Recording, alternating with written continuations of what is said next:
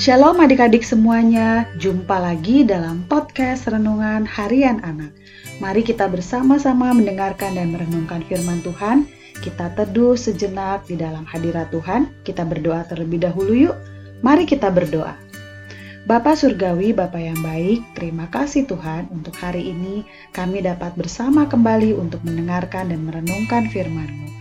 Tuhan, apa yang hendak Engkau sampaikan dalam firman-Mu, tolong kami agar kami dapat mengerti dan dimampukan untuk melakukannya dalam hidup kami hari lepas hari. Dan biarlah bertambah terus kasih dan iman kami kepadamu. Terima kasih Bapa, hanya di dalam nama Tuhan Yesus kami berdoa. Amin.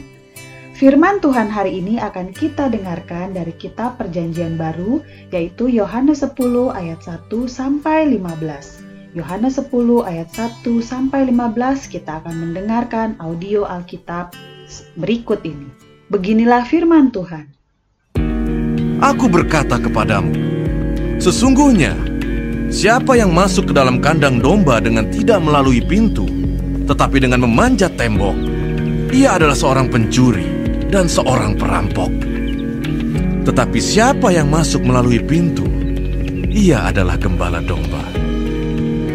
Untuk dia penjaga membuka pintu, dan domba-domba mendengarkan suaranya. Dan ia memanggil domba-dombanya masing-masing menurut namanya, dan menuntunnya keluar. Jika semua dombanya telah dibawanya keluar, ia berjalan di depan mereka, dan domba-domba itu mengikuti dia, karena mereka mengenal suaranya.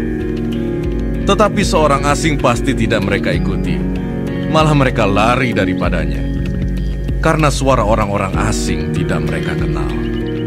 Itulah yang dikatakan Yesus dalam perumpamaan kepada mereka. Tetapi mereka tidak mengerti apa maksudnya ia berkata demikian. Maka kata Yesus sekali lagi, Aku berkata kepadamu, sesungguhnya akulah pintu ke domba-domba itu. Semua orang yang datang sebelum aku adalah pencuri dan perampok, dan domba-domba itu tidak mendengarkan mereka. Akulah pintu. Barang siapa masuk melalui aku, ia akan selamat, dan ia akan masuk dan keluar dan menemukan padang rumput. Pencuri datang hanya untuk mencuri dan membunuh dan membinasakan. Aku datang supaya mereka mempunyai hidup dan mempunyainya dalam segala kelimpahan. Akulah gembala yang baik. Gembala yang baik memberikan nyawanya bagi domba-dombanya. Sedangkan seorang upahan yang bukan gembala dan yang bukan pemilik domba-domba itu sendiri, ketika melihat serigala datang, meninggalkan domba-domba itu lalu lari, sehingga serigala itu menerkam dan mencerai beraikan domba-domba itu. Ia lari karena ia seorang upahan dan tidak memperhatikan domba-domba itu. Akulah gembala yang baik dan aku mengenal domba-dombaku, dan domba-dombaku mengenal aku, sama seperti Bapa mengenal aku dan aku mengenal Bapa, dan aku memberikan nyawaku bagi domba-dombaku. Tema renungan kita hari ini adalah Tuhan Gembala yang baik. Adik-adik, dalam firman Tuhan Yohanes 10 ayat 11, nats emas kita dikatakan, Akulah gembala yang baik, gembala yang baik memberikan nyawanya bagi domba-dombanya. Adik-adik, Tuhan Yesus adalah gembala yang baik. Gembala yang baik pasti selalu menjaga domba-dombanya dari serangan binatang buas, pencuri, atau perampok. Gembala yang baik akan menyelamatkan dombanya ketika ada serangan. Dia tidak akan melarikan diri dan membiarkan dombanya terluka atau dicuri. Gembala yang baik akan memberikan nyawanya untuk menyelamatkan dombanya. Adik-adik, Gembala yang baik juga mengenali dombanya. Domba yang hilang akan dicari sampai ditemukan. Adik-adik, gambaran gembala yang baik adalah Tuhan Yesus dan kitalah domba-dombanya. Tuhan Yesus rela memberikan nyawanya buat kita yang berdosa.